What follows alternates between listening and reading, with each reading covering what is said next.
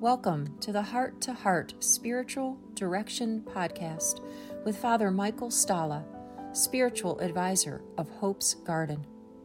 At Hope's Garden, it is all about the heart, the heart of Christ the Bridegroom, and how His love is healing our hearts, marriages, and families. You can learn more about the Bridegroom at hopesgarden.com.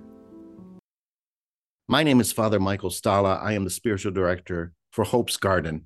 And I have a message, uh, a witness even, that I'd like to give to the men who are listening to this podcast. When I was 17 years old, I went on a wilderness retreat. It was a retreat that I got to choose out of all the retreat options available in my high school. This one I thought was the coolest because we got to go camping. And I went out to Daniel Boone National Forest I'd never been camping before. And in fact, I had never been away from the city, not in the sense of the wilderness that I now found myself. As we were traveling around, we found ourselves in a remote place, and our director said, All right, everybody, find a little spot where you could just pray by yourself.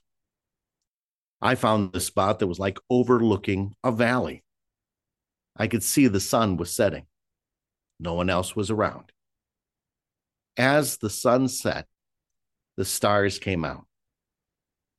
They were always there, but the brightness of the sun had made them invisible to me.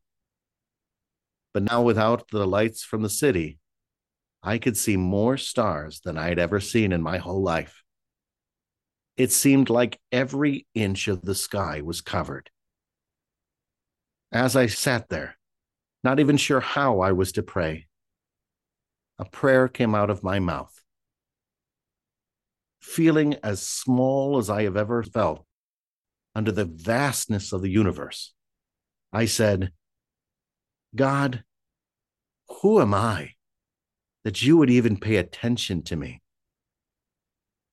I felt smaller than an ant, and God would be more massive than anything I could even imagine was at that moment I heard a voice.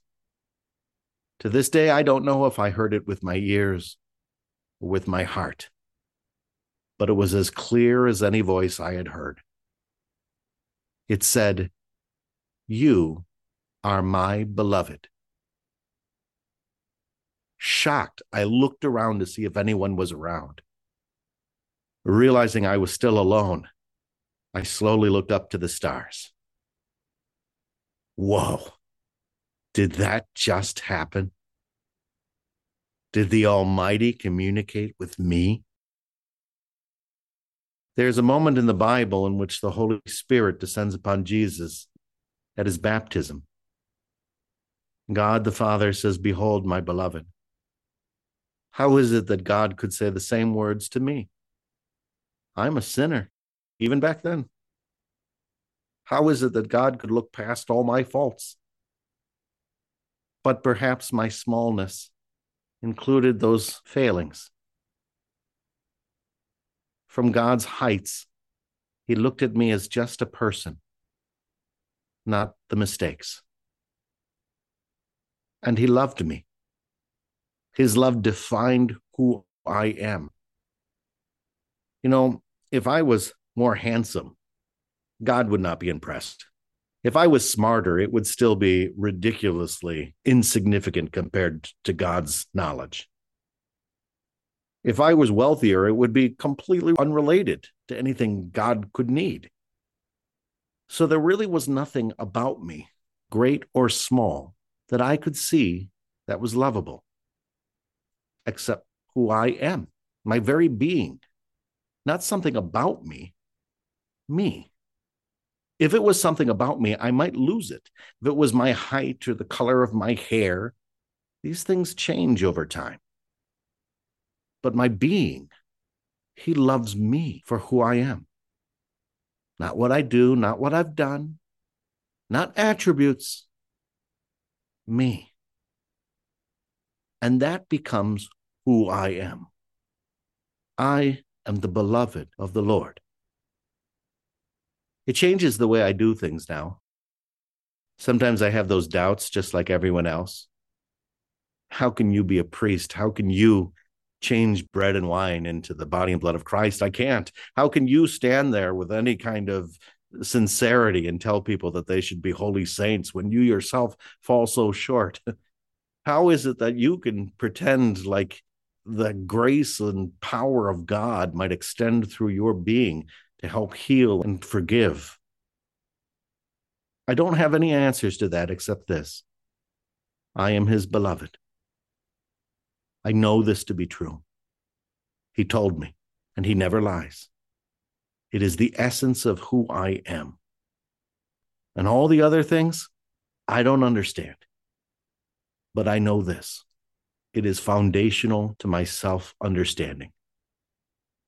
And it allows me to do things I otherwise would be too frightened to do. I would feel too small to do. It empowers me to bring his love to others. Don't think he loves me more than he loves you. I think you're probably his beloved just as much as I am. Why hasn't he told you that? I've asked him that many times. Why did you give me this message and why didn't you give it to others? I mean, I didn't really need it. I was a person of faith. I am a person of faith. And yet you gift me with this, this voice, this reassurance. Why don't you give it to them? The only answer I could really find is that it was my job now. He told me so that I would tell you.